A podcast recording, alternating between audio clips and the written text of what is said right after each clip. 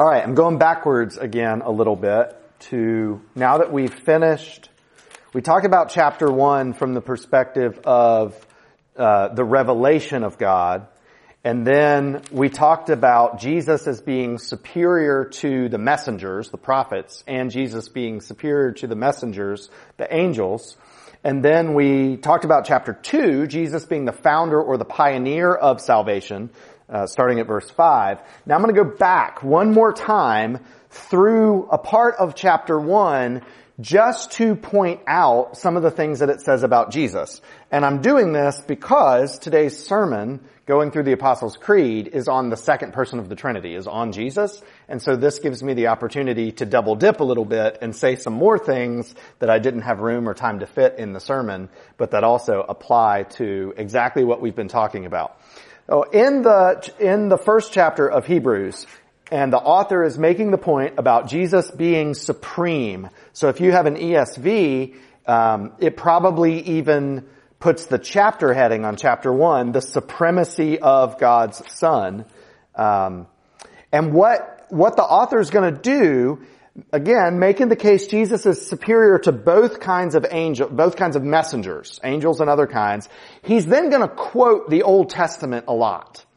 But what's significant about this is he is quoting the Old Testament to talk about Jesus. So he's going to take a bunch of Old Testament passages and he's going to apply them to Jesus and say that God makes these claims about Jesus himself. And so uh, this is good for us to read and to think about because it helps us think in more detail about who Jesus is and what the Bible says about him. But I do want you to especially remember this passage. You know, a lot of times you find yourself in conversations with non-Christians or with former Christians who um, don't know anything about what Christianity teaches, but they've watched PBS or the History Channel, and they they know how to spout one-liners from liberal academia and liberal scholarship that, to their way of thinking, just destroys Christianity. How could you even possibly believe this nonsense? And one of the ones that you hear said a lot by people that don't read or think is that the Bible never makes the claim that Jesus is God that Jesus himself never makes that claim, that the Bible doesn't make that claim, that the only people who made that claim were the early church who were trying to rise Jesus up to this position of authority and supremacy so that they would get your money and you would join their church and follow them. And besides that being, uh, as one of my favorite movie lines, stupid, the stupidest thing I've ever heard, um, you have lots of places where Jesus himself makes the claim that he is God. But what the author of Hebrews does here to converted Jews is turn around their Old Testament and say, do you not see how this whole thing was pointing to Jesus? Do you not see that God the Father, this God that you worship, Yahweh, said time and time again that my Son is himself God and that Jesus is the Son of God? So that's what I want to look at from these uh, quotes that are referenced here in Hebrews chapter 1 and uh, point out a handful of things we learn about Jesus. So the first one is, He is the heir of all, or the heir of all things is implied. He is the Son of the living God, the one who receives the glory of God's kingdom. The proof for this is verse 5. For to which of the angels did God ever say, You are my son, today I have begotten you? Or again, I will be to him a father, and he shall be to me a son. Now, who's got 2 Samuel 7, 14? I will be to him a father, and he shall be to me a son. When he commits iniquity, I will discipline him with the rod of men, with the stripes of the sons of men. So we go back to Samuel and we find the Word of God telling us that God has one who will be His son who will uh, receive the punishment for the sin. And so uh, the author of the letter to the Hebrews says, Bible never said that about an angel. The Bible never said that about one of the prophets. The Bible says that about the Son of God. He is supreme. The second one, He is the creator of all things. That is, Jesus is, the phrase used in Greek is the maker of the ages. He is the maker of all physical things, but He's the maker of eternity, of time itself, of the ages. And you look at verses 10 through 12. And you, Lord, laid the foundation of the earth in the beginning, and the heavens are the work of your hands. They will perish, but you remain. They will all wear out like a garment. Like a robe, you will roll them up. Like a garment, they will be changed. But you are the same, and your years will have no end. So we think about time as this immovable thing. We think about time as being sort of in the first order magnitude of the universe. It's one of the, one of the uh, laws or foundational rules of the universe is the sense of time. And yet before there was time, God was. And He made, He laid the foundations of the earth. And when all these things that He has made are gone, He will still remain and in fact be unchanged. Uh, who's got Psalm 102, 25 to 27? Of old you laid the foundation of the earth, and the heavens are the work of your hands. They will perish, but you will remain. They will all wear out like a garment. You will change them like a robe, and they will pass away. But you are the same, and your years have no end.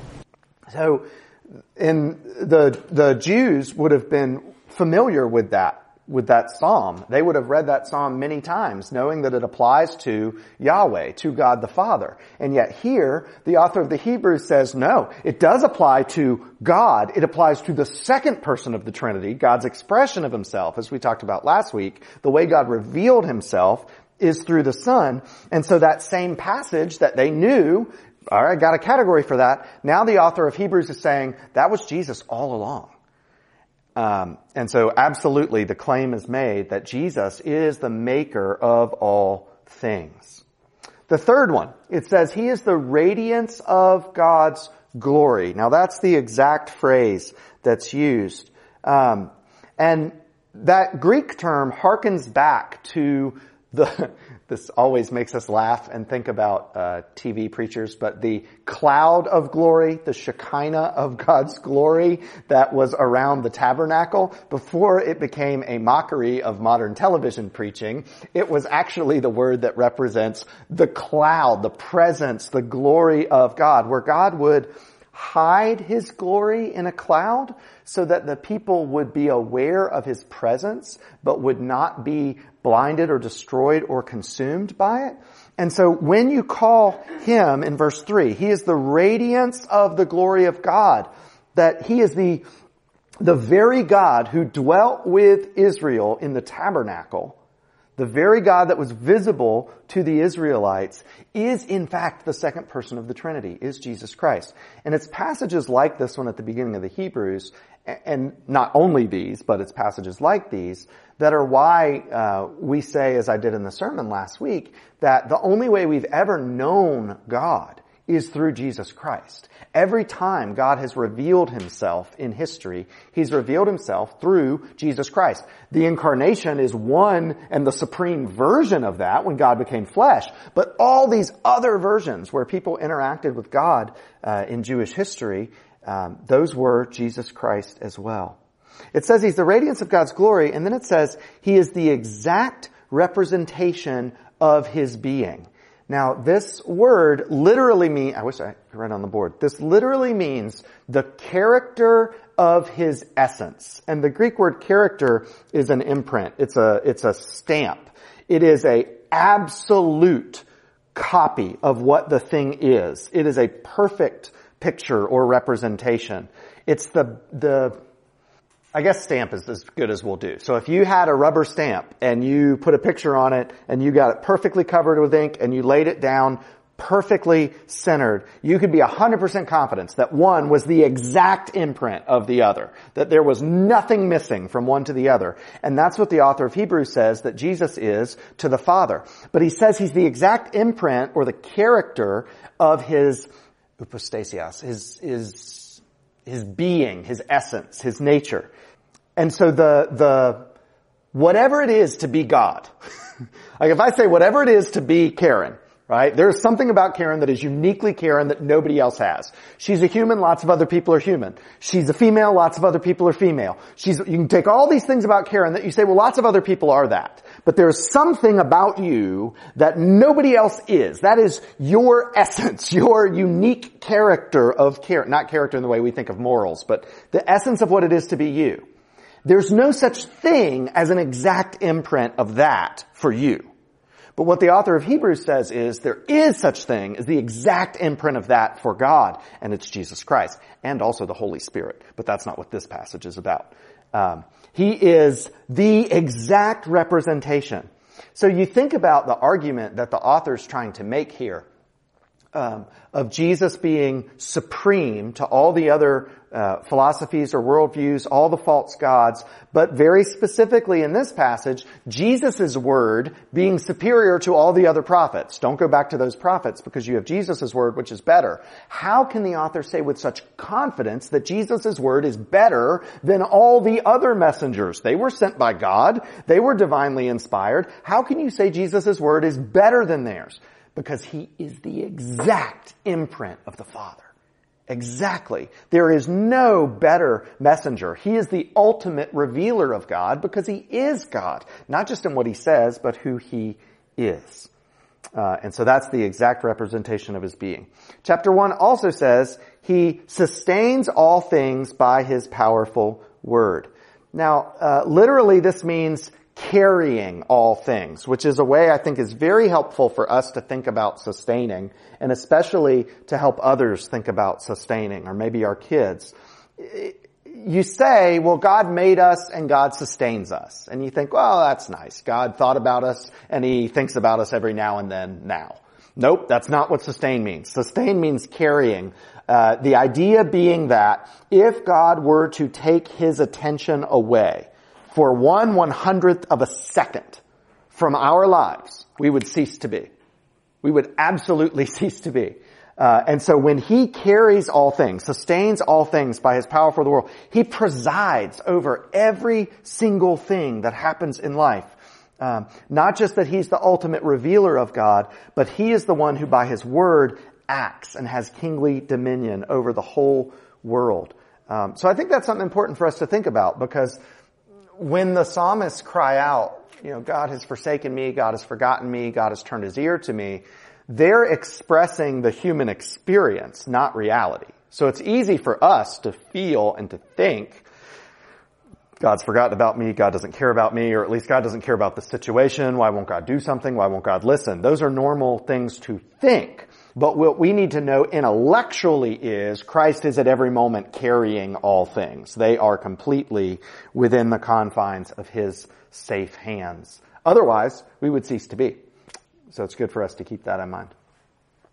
Another one, it says, He provided purification for sins. So I'm at the end of verse 3 still. After making purification for sins. This is another way to refer to his priestly activities. Christ is the one who offers the sacrifice. He is in fact the offered, the one who is the sacrifice. And just like a normal priest, he offers sacrifice for the purification of his people. He only has one little line about it here, uh, the author does, but this is going to be a major topic that Jake is going to talk about next week, which is Christ the great high priest and how not only is Christ better as a, uh, as a prophet, but Christ is better as a priest than any human priest ever has been.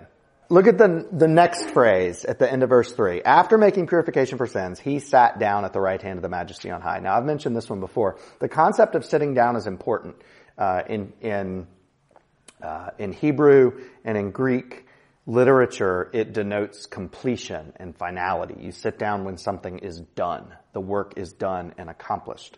Uh, there was no concept of breaks. There was just the concept of finish. Uh, the Old Testament priest would sit down having made sacrifice, and then what would the Old Testament priest have to do the next week? He'd have to get up and do it again. And so this contrast here is of Old Testament priests who would get back up again, again and again and offer more sacrifices again and again because their work was never finished because they had their own sin, much less the continuing sin of the people. And yet when Jesus made his sacrifice, he was able to sit because he was finished. His sacrifice covered uh, all the sins of his people. Things were all completed. He is the final accomplishment of what God has to say. And it says he sat down at the right hand of the majesty on high. So that's the position of power and authority. I'll talk about that in the sermon. To be at the right hand of the Father is to be glorified in a very profound way. It's the place of honor and the place of rule. So if you look at verse 13, quoting the Old Testament, it says, to which of the angels has he ever said, sit at my right hand until I make your enemies a footstool for your feet. And again, we're going back to um, things that were said of David that at, at, the time the Jewish people would have thought, oh, David, he's the best king of all. But what happened to David? He failed and he died and he, right, all the things that he accomplished, he accomplished only partially. And so even of the angels, God never said this and yet he is saying it of Jesus Christ. Um, you look at verses, go back a page, well for me a page, you go back and you look at verses 8 and 9. But of the Son, he says, Your throne, O God, is forever and ever. The scepter of righteousness is the scepter of your kingdom. You've loved righteousness and hated wickedness. Therefore, God, your God, has anointed you with the oil of gladness beyond your companions. In a way, that would be true of David as the greatest of the human kings. But even of David, it was incomplete and it wasn't, it wasn't fully true. Um, and so, of Jesus Christ, it would be fully and completely true. All these Old Testament realities show Christ for who he really is. This is why, um, when Jesus comes back, after the resurrection and he's walking with his disciples, one of the things that he had to teach his disciples was how this whole Old Testament spoke of him. Now that doesn't mean what some people seem to take it to mean these days, which is that every single verse in the Old Testament you can find Jesus in. That's not a real helpful uh, endeavor. The idea is everything that the Old Testament teaches and prophesies and predicts and promises, those things are fulfilled in the Lord Jesus Christ. So you can go back to these things that were said of David and you say, yeah, that seems true of David in a human sense, but then the Holy Spirit opens your eyes and you say, wow, there's a whole second level to that where we can see even more that this is, um, that this is great uh, of Jesus Christ. And notice there in verse 8, but of the Son, he says, so of Jesus Christ, he says, your throne, O God, is forever and ever. So again, the idea that the New Testament makes no claims of the divinity of Jesus Christ is utterly absurd. Um, and it's not just the New Testament writers that do it. Jesus himself does it. But um, you have to go pretty early to get to people who don't claim that Jesus is God. In fact, you have to go before John the Baptist because he was the one who started it. Um, uh, so the objective of this whole passage is to show that Christ is the superior revelation. The objective of the whole book is to show that Christ is superior above everything else. But he opens it, and that's the reason I wanted to come back to this in preparation for this morning's sermon. It really is unbelievable if you slow down and you go through these passages, the argument that the author of the letter to the Hebrews is making. Um, Christ is the superior revelation. So if you start at the beginning of chapter one, long ago, at many times in many ways, God spoke to our fathers by the prophets. That's everything we're accustomed to. But in these last days, He has spoken to us by His Son. Christ is the superior revelation. Well, why is Christ the superior revelation? Prove that. Well, He appointed a mayor of all things. And through him, he created the whole world. And he's the radiance of God's glory. And he's the exact imprint of his nature. And he upholds the universe by the word of his power. And he made purification for sins. And after he did that, he sat down at the right hand of the majesty on high, having become as much superior to the angels as the name he has inherited is more excellent than theirs. Wow, that's quite a claim you're making there, author of the letter to the Hebrews. Prove it. Put your money where your mouth is. And what the author does is he says, okay, let's take the entire book of Psalms and let's show you, and not just Psalms, Samuel, let's, let's go through the Old Testament and let's show you how God has always been saying this. And so what you get from verse 5 until verses 13 are just proof text after proof text after proof text. Jesus is the superior prophet, he's the superior priest, and he's the superior king. Um, all three of these offices existed in the Old Testament before Jesus. And so the Jewish audience was very familiar with the importance of these three roles. We need prophets, they give us the word of God. We need priests, they make sacrifices for sins. We need kings, they lead us and they exercise dominion and lordship. But all of their kings for thousands of years of history were flawed and all of the work that their priests did were incomplete. And all of their prophets were reliable unless they were false prophets, in which case they were wrong and you had to stone them. So with all of this stuff that's good but not quite perfect, into that we introduce Jesus Christ. We need his prophetic word so we recognize our sinfulness. We need his priestly act so that we're redeemed by his blood. We need his kingly rule so that we have his law laid out before us. And with all of those things, we have nothing inferior whatsoever we have the complete supremacy of Jesus Christ. Thoughts, comments? And that was not much new there, but Jake? Um, I was just uh, picking up on him being the imprint, him being different as a prophet. It's amazing if you think about it at a human level that the Bible from the beginning shows the fault, the faults of all of the guys who speak for God. Mm-hmm. I mean, every one of the heroes of the faith has major flaws that you see in either direct sin or Yep. you know worrying, and then all and then all the apostles after who come and write scripture.